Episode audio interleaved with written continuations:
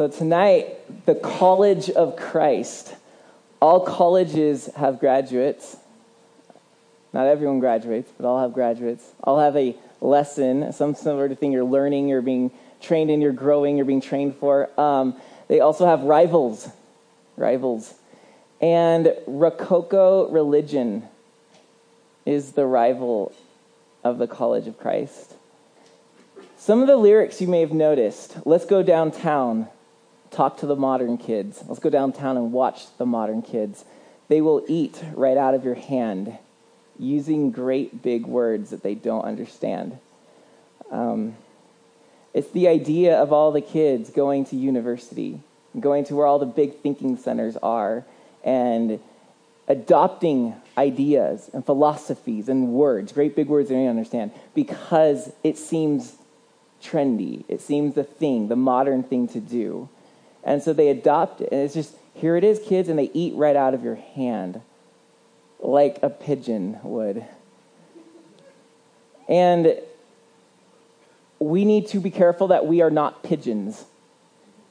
We're not pigeons. We don't want to be a pigeon Christian, and we don't want to buy into um, flashy philosophy and Rococo religion just because it seems good, just because it's easy to grasp.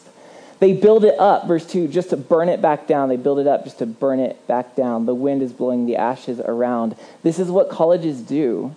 We build up knowledge and we build up these structures of understanding and then we torch them. It's called deconstruction. Just to build it back up and say, yeah, but we can't really be sure, so let's tear it back down. Let's build it up. We can't really be sure about that. It's a lot of uh, skepticism and cynical and uh, testing and probing over and over and over. This is Rococo. This is the age of the fourth part of church history. This uh, was not only literally a style then, but it became an idea for people in their pursuit of knowledge, uh, the Enlightenment. So we've seen part one, the first couple hundred years of the church. Right after the book of Acts closed, we picked up from there and saw that the followers, the, after the original 12 die, the followers continue with a very patient but yet effective form of evangelism. They seek to grow Christians, not just Christian worship services. And then they move on to era, part two, where Constantine, the emperor of Rome, becomes a Christian and it changes everything. Because now the church is favored and now the church is rising into power and that power will be held all the way for the next thousand years. And at times it would be beautiful. As the Roman Empire falls and the world loses civilization, it remains in the churches, and they keep civilization going, and they shelter people who are being harassed by the barbarian hordes.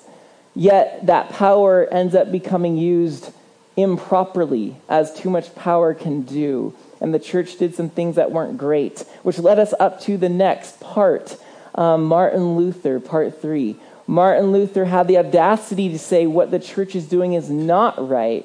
And the church is as powerful as any government, any king. The Pope and the king were equals in this world. And Martin Luther said, I will stand up for what needs to be said to change the course of some things. And from his efforts, the Protestant Reformation began, in which uh, the, the church became then the Roman Catholic Church, and a bunch of other branches of new movements began to be formed, led by Martin Luther and a bunch of others who took up what was going on. And now we're in part four. And part four is really interesting because this is called the modern era. Much of what happens in these years, we are still reeling from today. The modern era developed real simply like this so Rome had control of the world way back in the day, Jesus' time. The world was held together because of the superpower. But when Rome fell in the 400s, the world had no glue holding it together. It was literally the dark ages because people were in anarchy and there was chaos and violence everywhere.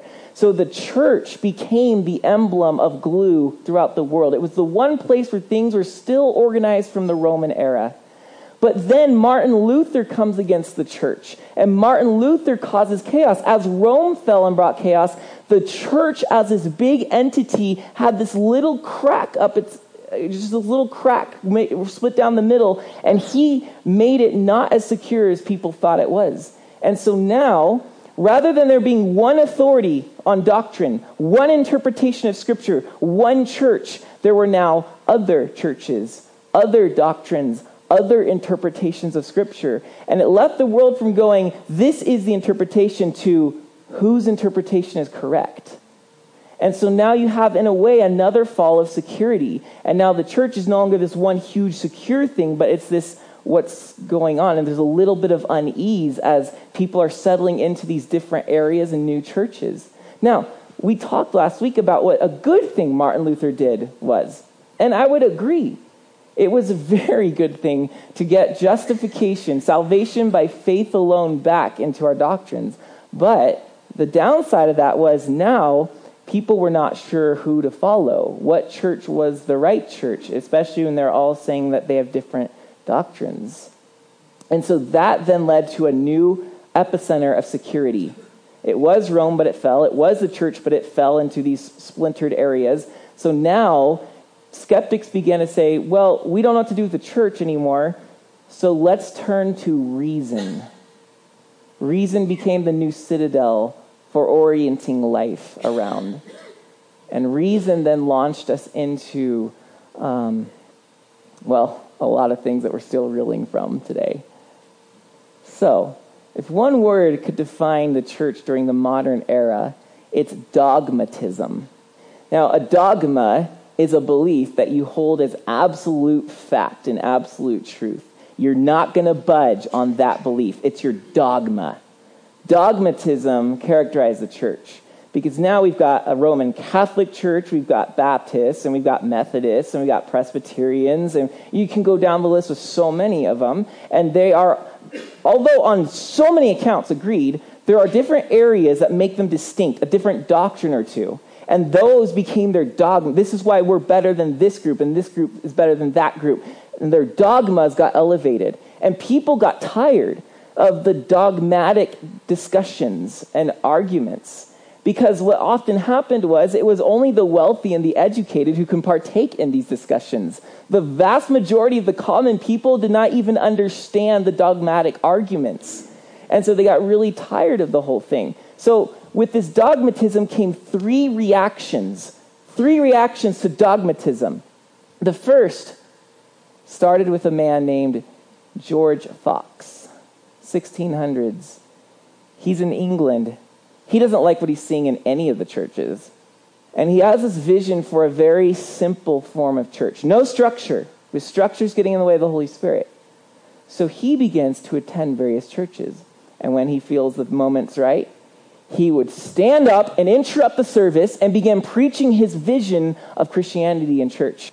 And he would do this in the next church and the next church and he would go around and create this stir, and he would gain these followers. And these followers became known as the Friends. And the Friends would gather together, and they believed in no structure to their church service. So we'd gather together in silence, and we would wait for the Spirit to move somebody to do something. Someone might read a passage of Scripture, someone might uh, give an encouragement, someone might start preaching on the spot, someone might sing a song, someone might lead a prayer. They sit in silence until the Spirit moves somebody to do something. And they were guided by what they called the inner light. The inner light was within everybody. Not everybody had it as intensely as others. Some it was dim and they didn't even know it was there. But everyone had the inner light. And it was about getting in tune with that light of God and getting, uh, getting to see it and then letting it lead your life, the inner light. This group of people would later be known as the Quakers because of their fervency, they would often quake when they were in their worship services, and they thus, kind of like Christians was originally a negative term for the early church. It was pagans saying, "Oh, you're little Christ," and that was not necessarily meant to be a compliment for them. Um, so they became known as Christians. The Quakers, oh, the, those people that shake, uh, the Quakers became known as that. Now, um, George Fox had his most famous follower was named um, William Penn. William Penn was granted a plot of land from the crown in America. And William Penn went there and this plot of land became known as the colony of Pennsylvania. Now, the Quakers in England were persecuted. Nobody liked the Quakers, except, of course, Quakers. Uh, so William Penn went to America, and with him, the Quakers, of course, but he believed that religious tolerance was extremely important to make this colony work. So, yes, the Quakers would be in Pennsylvania, but they would be kind and accepting to all other aspects of the faith. And that actually became the foundational stone to our Constitution, freedom of religion. So the Quakers are to thank for that. But that was one reaction to dogmatism is whoa, whoa, whoa, stop with all this like high church and high doctrine. Let's just like get in tune with the inner light and the spirit. And so it was very just flowy like that. Um, so that would be called spiritism. Another reaction would be called pietism. Now, pietism was essentially, it started in Germany, but it grew really quickly.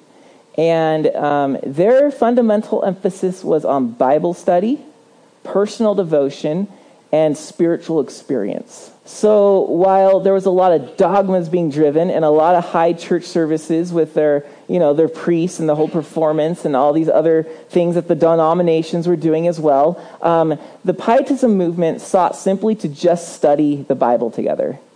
Sounds interesting, doesn't it? What a good idea. Um, so the one who made this really popular in England was named John Wesley. John Wesley was a failed Anglican priest. Actually, I think he started as a, well, doesn't matter. Um, he, he had a few failings, and then he went into a church service, heard someone reading scripture, actually heard someone reading from a commentary on scripture. It was, Mike shared this last week. It was John Calvin's, no, Martin Luther's commentary on Romans. He heard it read, and he said that he felt his heart strangely warmed. And from there, he started to gather people together to study the Bible, like intense studying. Not just little readings in the service, but they were actually getting out commentaries. They were digging into it. They were reading it together. They were discussing it. They were studying it. Now, this movement began to grow. Um, but John Wesley was an Anglican priest. That's the High Church of England, an Anglican priest. And so he would encourage this movement to not leave the Anglican Church, we would come together, he would say, to study the Bible as a warm up to the Anglican church services. And then they would go into the service and they would have communion there with the priest giving the communion. So John Wesley was trying to do both. These little, like, almost like, hey, the Anglican church isn't meeting everybody's needs, so we're going to do these, like, intense Bible study movements on the side. And the Anglican church wasn't able to reach all the people as the industrial age, industrial age began to move outward. Um, it was John Wesley and his Bible study groups that would go to these places that the Anglican church wasn't reaching. Well, in time, this movement became very big. And John Wesley needed help because they didn't have enough teachers for this. So he couldn't find enough help, so he ended up letting lay people teach, kind of like Chuck Smith did. letting people that were not trained in the seminaries, and didn't have degrees, started leading some of these Bible study groups. And he refused to have leadership over them, overseers, but no bishops, no priests just these informal kind of Bible study groups. Um, of course, by the time um, John Wesley died off, some things kind of changed a little bit, and we now know the movement as the Methodists. Uh, but that was one of the reactions to the dogmatism. So we saw that people seeking the inner light, then we saw people returning to just Bible study and personal devotion. And then the third reaction to dogmatism was Hang it all up, it's worthless. Reason will guide us. Reason alone. God gave us reason, so we should use our reason to figure the world out. And if something doesn't make sense to the intellect and the reason, then we should throw it out because it doesn't fit. So a lot of things came out of this. Um, the philosophers of France, like Voltaire, came out of this. Immanuel Kant came out of this. So you have your philosophers, but you also have your science came out of this. Obviously, um, Charles Darwin came out of the, the rationalist movement. Um, and the Enlightenment happened. So in like the 1700s there's this movement where people begin using their reason. They start discovering things about the world and instead of really uh, christianity becoming the center of how the world works it became the reason and the sciences and the philosophies that became the center of how the world worked. And we began to see this subtle divide happening between the sacred and the secular. There began to be these two groups now. Not everything's sacred anymore. Reason is now leading the secular age where we have the sciences and philosophies Speaking of Charles Darwin, so he, in the 1800s, begins to observe, um, as we all know, he's observing finches and notices that they have different beak sizes or beak sizes that are perfectly attuned to what they're trying to do. And it dawns on him that, hey, maybe species um, develop what they need for their habitat over time which, which, started then to be called uh, the natural selection of the species, survival of the fittest, evolution, what have you. And so this, um, this, was, this moved really fast in the scientific community. And um, for one reason, we don't have to deal with the old ages anymore. We can keep moving. We don't need the church anymore to explain the world. We can explain it now with Darwinism. So we can keep moving forward. Um, but another thing is that it made perfect sense to people evolution. Because evolution proposed that creatures are getting more and more adapted to their world and they're getting better. It's this idea of progress in nature. Well, we've, we've, the world's been seeing progress. Um, the industrial age is seeing a higher standard of living as people are getting more money and more technology is being developed. Uh, learning, the sciences and philosophy is growing. Literacy is growing. Cities are getting bigger and more magnificent. If the world is progr- oh, and by the way, they're exploring new lands are being discovered, like America. And so the world is growing and expanding. And so if everything seems to be getting better and, in the sense of moving with progress, then the thinking was, well, duh, why wouldn't nature be moving in the same direction? So let's adopt evolution. Which was this huge curveball because for centuries, everyone assumed that the world was static. Static means it doesn't move or change. God created it exactly like it is. It stays the way it is until God intervenes and brings his kingdom. Well, suddenly evolution said, no, it's not a static universe. It's a dynamic universe. It's moving and changing just like peoples and cultures and societies are moving and changing. And so everyone ate this up, of course. And then there were two reactions within the church to Darwin. One, nope. This promotes atheism. No God needs to be involved in this system. We reject it wholly, as does Calvary Chapel. Then there was the other side, though, more of the liberal, which will become the liberal branch of Christianity that said, no, no, no, this makes perfect sense. Evolution's got to be a thing. And what this means then is that the world isn't just stationary waiting for God to come intrude in it. It means that God has already come and it's sort of the kingdom of God's an organic thing. It's an organic process that's just going to come about as we continue to advance the world with philosophy and science. So rather than waiting for God to bring the kingdom, we have work to do right now to build the kingdom.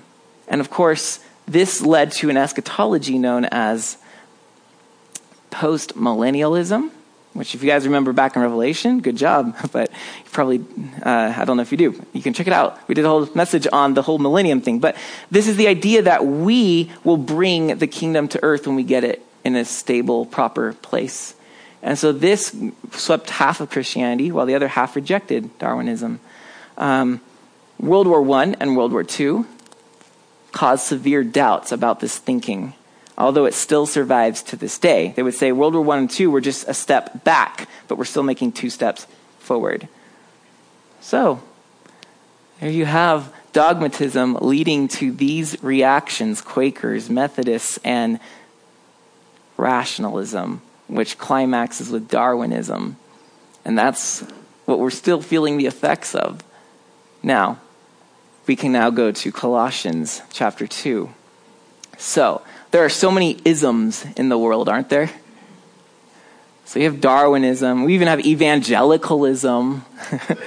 we have Calvinism, um, Catholicism. Like even in the church, there's isms. But outside, right, there's a uh, well, you can go like pagan, like pantheism. You can talk about humanism. You can talk about empiricism. You can talk about, there's so many isms out there. And I think the Bible still has something to say about that. And so, in an age where there's so many isms, so many philosophies, so many beliefs, and so many which rub against Scripture, we must beware of the Rococo religion, of the fancy philosophy, of that which glitters but has no depth or substance. And that's what Paul writes to. So Colossia, uh, Colossae was a city. So the Colossians were the people of the church of Colossae. Colossae was this really important city. Um, it was in this kind of like tri-city area. So you have Laodicea, which you know from Revelation. You have Hierapolis and you have Colossae. These three cities formed a triangle, huge trade center, big stopping area for traders going across Asia Minor. So Colossae was receiving a ton of cultural information and other countries' influences. So it became really kind of like America in a way, this sort of melting pot of all kinds of ideas. And the Colossian church is it seems from what we know from the book that Paul is writing to them to say, hey, yeah, there's all of these ideas and these isms and these philosophies and these religions and these ideas mulling about in your city, but don't just eat right out of everyone's hand.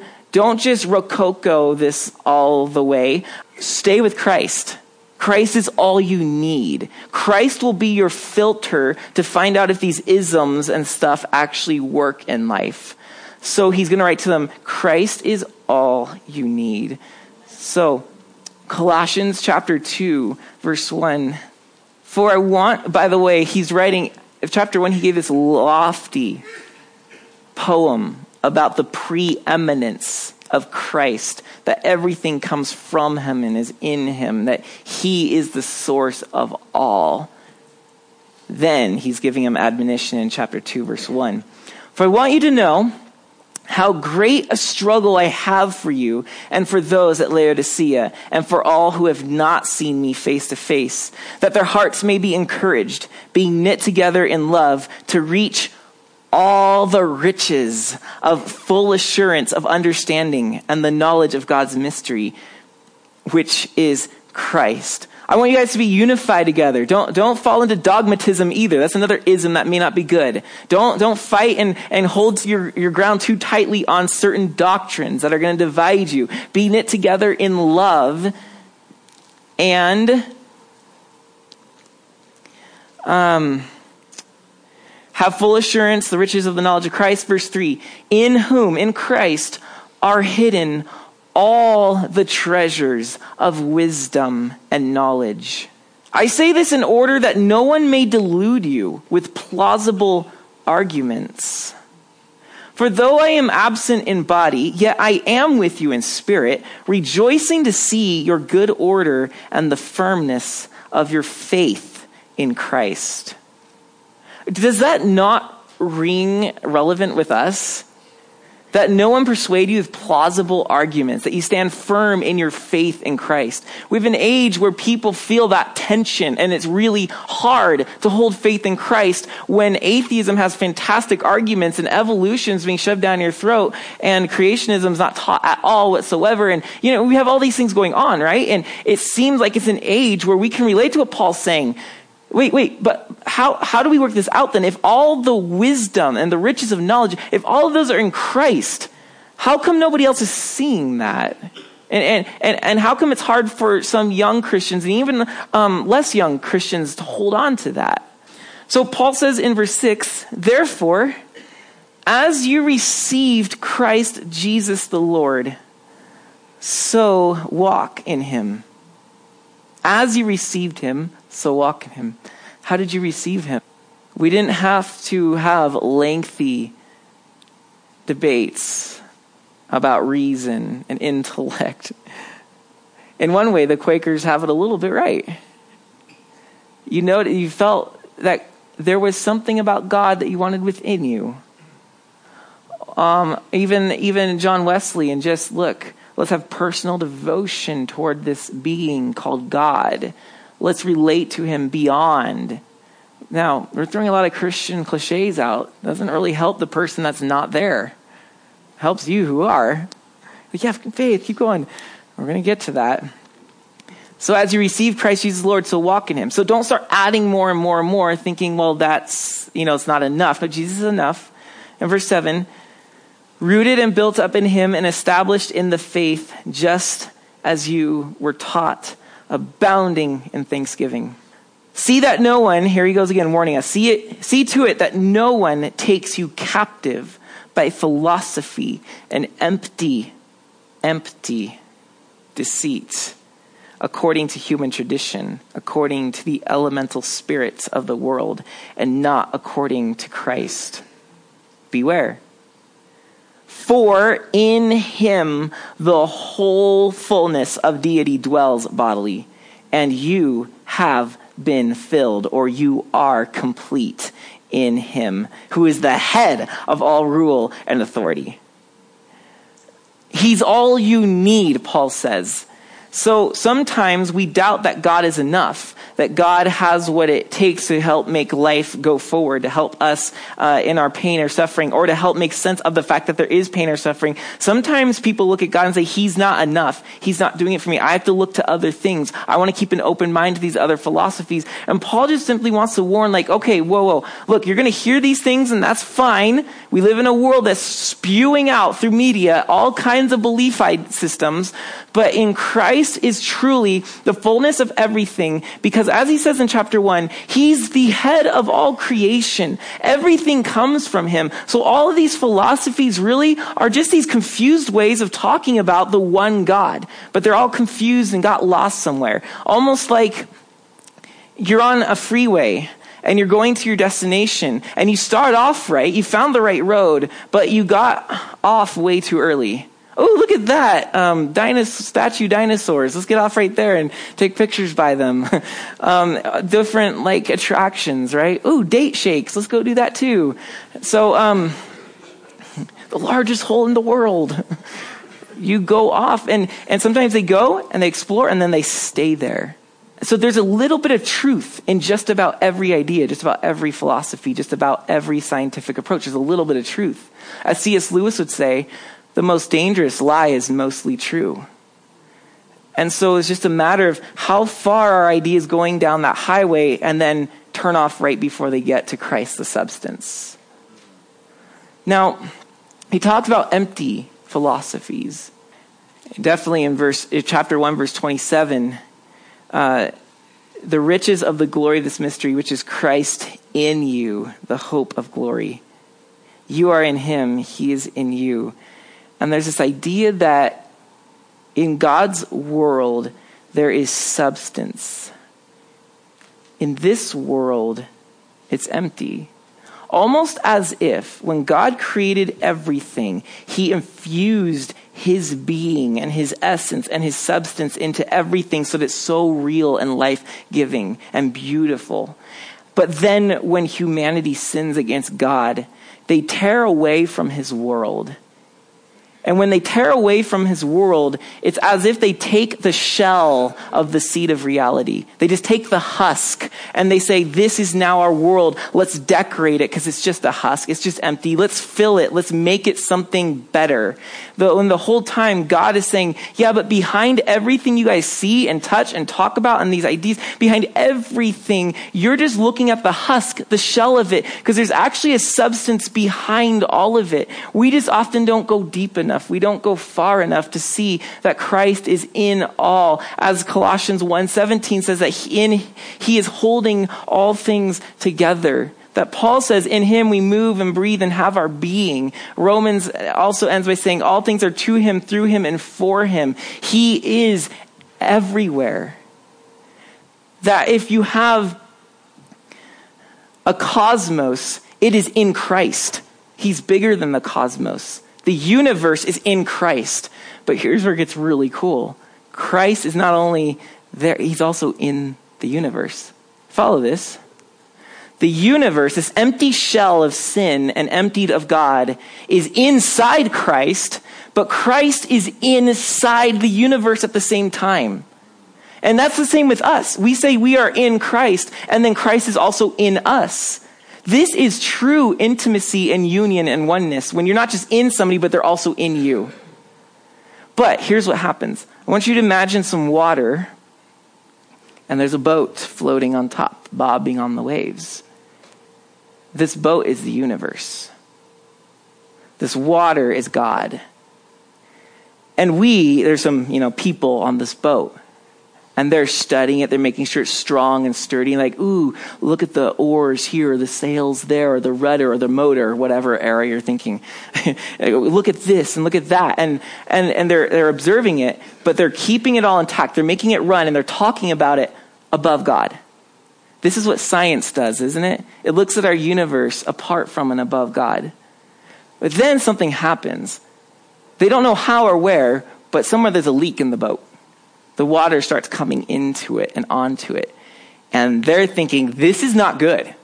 So you start getting buckets and you start bailing the water out. Help, help us quick. Everybody get the water out of here. This cursed water is ruining everything. And they keep trying to throw God out. but the only way, what God is actually looking for is not us to stay above him, keep throwing the water out. He's actually trying to seep in and he's trying to bring the whole thing down into him. So that when a boat sinks, the boat is then in the ocean, but the ocean is also in the boat. And this is what happens with faith. Faith is that moment when we take the bucket and say, let's go down with the ship. And you throw the bucket overboard. Faith says, let's see where this big God takes us. I may not be able to explain how, where this leak is and how this is happening, but I'm going to let it happen. Paul wants the Colossians to realize that the world is in Christ and Christ is in the world. That they are in Christ and that Christ is in them. And with this, there is no emptiness. We don't have to seek out what is Rococo in the world. We don't have to keep building things up just to find out it doesn't work and burn it back down over and over. But faith is hard for a lot of people. Not everybody has faith. Have you ever heard somebody tell you, I wish I had your faith? They want it, but they feel like they can't have it. Faith is very diverse many people have different are in different places when it comes to faith in god. So if we can use the whole highway analogy again we're going to use it differently though. I want you to imagine faith is that road which brings us to christ. And on the way on this highway there are different on ramps where different people are getting on. And it's not the same for everybody but they're getting on. So to make it simple there's basically six on ramps First is the person who starts on the highway at the beginning. This guy takes the path of belief, always believes, has never really had a problem with his faith. Yeah, there might be some things he can't explain, but he's always considered God to be good and God to be his hope when things are not good. Um, we might think that that's perfect, but you, who are this person who's been on this path of belief for a long time, we also must be careful that we don't get complacent on this road, too used to it, that we're just kind of idling on our way. Or to the point where we are so, we've so mastered this road, we get upset with the newbies that come on learning how to drive. Idiot, use your blinker. It's called a turnout. you just got to be careful. so, as you're on this, the believer, um, I would I would assume that's a good majority, uh, or maybe half. I don't know. I'm just throwing out there. There's a lot that go to church would be considered the believer, but then you have the on ramp of independence.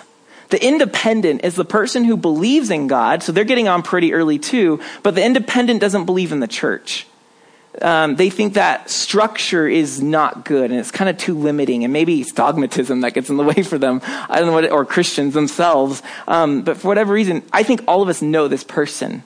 I believe in God, but I don't go to church. I don't want to be connected with a fellowship. There's a lot of these too, but they're still believers in God. So the danger here for them is that they can just become hypercritical of everything well, this church isn't perfect enough, and that one isn't perfect. I've tried every denomination. I've even tried Catholicism, and it's just none of it's. Well, who's who's at the center of your universe? so that's that's the independence. The third on ramp is the disbeliever. What? yeah, the, the disbeliever. Sometimes we don't start off believing. Or we have a hard time believing, but we wanting as best as we can to follow because we see something there, or it just takes us a while to believe. But this is the person who's getting on who says God either may not or does not exist. But these people are valuable, and we should let them into the vein because the disbeliever has probably wrestled with the concept of God way more than the believer has. Because the believer's taken this for granted. But the disbelievers ask questions. They have critiqued different doctrines and ideas and philosophies. And they said, I can't accept the God because of this and that. And whether they ever come to faith or not, if they stay on the surface streets and never get on the freeway, they've been looking at us a long time. And they can see it differently than we see it on the freeway. And we can't discredit atheists or agnostics as irrelevant. They can actually be some of the most valuable prophets to the church today if we will listen. They see things that we don't see because they see it from a fresher perspective. They say that doesn't make sense. That's baloney. Christians are full of baloney, by the way. We have a lot of sayings that kind of ease our conscience but make no sense. Um, yeah, God works all things together for the good of those who love him. That's, that's a great promise for us to hold on to, but it's really hard to get the person in the midst of suffering to understand that. Don't put a Bible band aid on me. I'm hurting. um, sometimes we're not, we don't see these things because we've just accepted it and taken it for granted. But the atheist or the agnostic can say, if you guys think about that hole in your talking, and so it's not for them to change what we believe, but to maybe change how we talk about what we believe or how we practice what we believe. So when you're at Thanksgiving in a couple days and you have that uncle or that brother or that son or daughter um, you know, maybe Thanksgiving isn't going to be the time where we try to argue them into the kingdom. They've argued themselves out, so I don't know what you're trying to do. Um, maybe it's the time just to listen to them. Maybe we can learn from them. Um, this one Christian thinker says that sometimes we go evangelize people, but maybe we should try being evangelized by people, by the unsaved. what, what he means by that is we're just so like gun ho on our dogmatism and everyone's like, oh my gosh, the Christians, maybe we should actually hear what they think about us for a change. Or maybe hear where they're coming from or hear what they're wrestling with and help them get onto the freeway of faith. Maybe.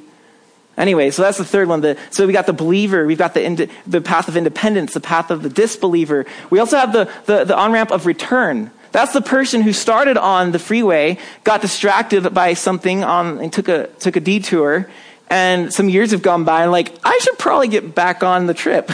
And they get back on the freeway. So sometimes this is somebody who's been raised in the church and they've known all of this all their life but they never actually grow into a, a mature adult kind of faith. They still have a very childish faith where um, everything's just super like all I do is ask God for this and he does it for me. And then when God stops answering my prayers, like I lose my faith. Like you see people like that or, or, oh, God's all good and that's all, but then there's like suffering. I don't know how to answer that. And they just get off. They get off the bandwagon or life gets busy or college hits them really hard.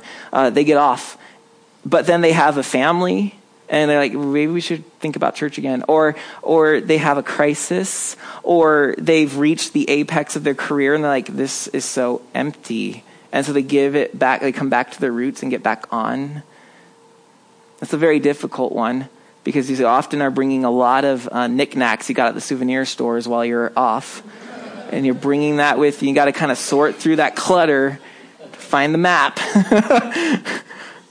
um, the fourth, that is the, wait, we got, so we got belief, we got independence, we got disbelief, we got return. The fifth on ramp is exploration.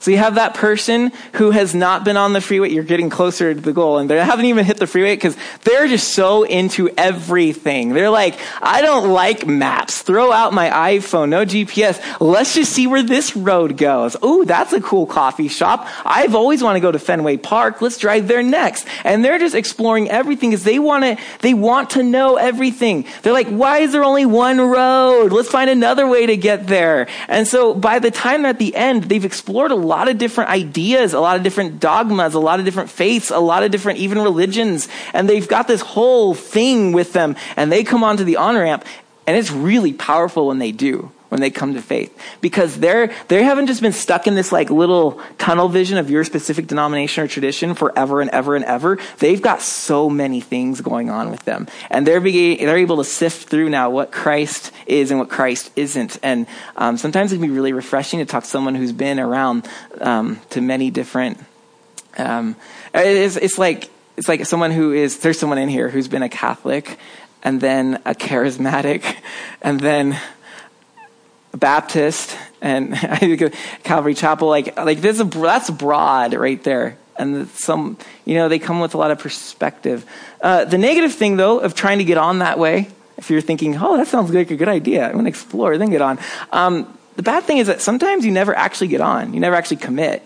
You're like live on the surface streets all your life, or what you're doing basically is you're trying to get a God who can fit in your pocket so a little bit of this religion or this idea because I like these, but I'm throwing the rest out. So I can just keep them in my pocket, and when he gets too loud, I can turn him down. um, and then finally, the sixth on ramp is the on ramp of confusion, way down the road, kind of towards the end. There's some people that are just flat out confused. They want to believe in God, but they don't know how, or they do, they can't, or there's these things that are hung up by, or they, but why did God take my mother when I was five? All of these kinds of confusions. Um, maybe they've been hurt by a church leader before. Maybe they were molested by someone. Maybe um, they have um, emotional problems. You know, whatever it is, it's taken them a long time, but they're gradually getting on. They've had to wrestle through some hard things, and so they're valuable when they can finally get that confidence. Like, yeah, I know what it is to doubt. I know what it is to not get it. I can understand the person who doesn't understand what we're talking about because I was there faith is not as simple as just believe, is what I'm saying. Everyone is going to get on at a different part on the highway. And when we are with our family and our friends and we're frustrated at their unbelief, we need to remember that maybe they're just getting on a little further down the road. Um, maybe not everyone's supposed to start the way you did or get on at the same place you did. It doesn't matter as long as we get to the place where we find that the substance and the essence and the source of life is beyond the Rococo flourish, but it's behind that there is Christ everywhere permeating with life. And that's what we're after. So, faith isn't just something that hits you with a bolt of lightning. Although it did literally Martin Luther, but that was a unique occurrence. Um, it was a bolt of lightning that woke him up to God and made him start reading the scriptures and turn the whole thing upside down. Uh, but that won't happen to all of us. Um, faith is often something that has to be cultivated, worked at. We like the path of the believer. The person has seems to not really struggle with his belief. But listen, it's not that faith is just something that someone gets, like at the grocery store. I'd like some of that. Thank you. Swipe it it's often a gift from God and it's grown by God within us. And we have to understand that the college of Christ works differently than the Rococo religion and the, and the flashy philosophies of the world. That in the college of Christ, it's a long degree. There's no overnight night school or a one year get your degree or uh, like it's a lot of sitting at his feet it's a lot of lecture. It's a lot of homework that the teacher does not respond to your text to to help you with. It's a lot of that. It's a lot of dark nights. It's a lot of amazing, I love this school. We have so much fun with that thing we did. And then it's a lot of, I hate my faculty. I hate the students. I hate. The College of Christ is long and it's suffering sometimes, but it grows faith it grows this ability to look not just at the shell of the boat, but that there is something in it. To allow the holes of life to fill us up with God. To allow us to sink trustingly into his ocean of love and mercy. So, here are some pointers for us to graduate from the college of Christ. Paul said there in Colossians 2, verse 6, As you received Christ Jesus the Lord, so walk in him, rooted and built up in him and established in the faith. This is how you get established in the faith. Just as you were taught, abounding in thanksgiving. Just as you receive the Christ Lord, so walk or so live in him. You, you want to walk down the aisle? Here's how walk in him. Number one, theology. Theology is super important. Theology is the study of God and it's often used as a big, as a word that sort of encompasses everything Christians believe. Theology. This is what Paul says here is he says, verse 7, be rooted and built up in him and established in the faith. So the faith isn't just something like, I want it and you got it downloaded into you. That would be awesome, but it doesn't work that way. You got to go through the classes. You got to go through the tedium of the college of Christ. It's the patient, gradual growth in Him as we listen to messages, as we read our Bibles, as we pick up books that help us see God more differently, as we talk to one another at the dinner table and share our experiences as, as we walk with Christ and exchange prayer requests and spend those quiet moments in prayer and go on retreats. All of these things encompass the college of Christ. And faith is grown little by little as we do these things. Theology, all of it's being poured into us. We need it. Now, now, theology is not dogmatism. That's what got the church into trouble and all these branches and hair splitting arguments about you, you, wait, wait, wait. The Trinity is what? No, it's this. And like, are you serious? Is it the same relationship or the same substance? What? And people like uh, go crazy on this sometimes. Theology is not the end. That's when you flunk the college of Christ. This is, this is step one, theology. Now, theology is those sets of beliefs that the faith starts with. Faith starts with agreeing with some ideas about God, some beliefs. But it doesn't stop there. Your faith is not on paper. Your faith is not an argument. It's not, this is what I adhere to. Your faith uses those things so it can then rest in God. So it can then let the water of God fill your ship and sink you into his embrace. That's faith, and that's where it ends. But too many times, the faith becomes about this set of beliefs, and we stop there at doctrine. We stop there at theology. And that's when we have divisions, and that's when we can't stand one another, and that's when we have these hairs, these arguments over over these fine little words or different ideas. It doesn't even change the world. It just changes. I look smarter than you, kind of stuff. The College of Christ has no room for rivalry within. It's rivalry against what's without. So theology is one of the ways we graduate, but then it must lead us to thanksgiving if your learning of God, if you're growing in the faith, does not produce, as Paul says here, so verse 7, rooted and built up in him and established in the faith, just as you were taught, then second, abounding in thanksgiving. So if this being built up and rooted and established in the faith, just as you were taught, does not lead to thanksgiving, you're learning about the wrong God. Or your theology is off and awful. The highest form of theology is thanksgiving. Grumblers who hold the word and expound it and have all kinds of negative things to say about everyone and life and everything and themselves and God and that's not theology, that's self. But if, if theology leads us to see the one it's describing and to thank him for the water and the birds and the trees and food and friends and family and the turkey and the so forth, um, that is when it's working properly. Theology opens the eyes. See, too many of us are still looking at the boat, trying to keep the water out of the boat, save the ship.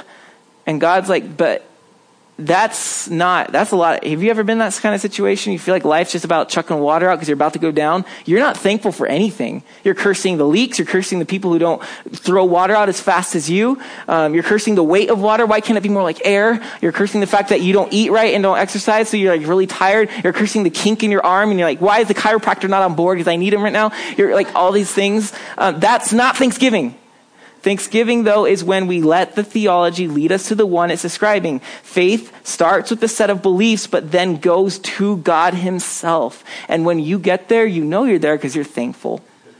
You're thankful.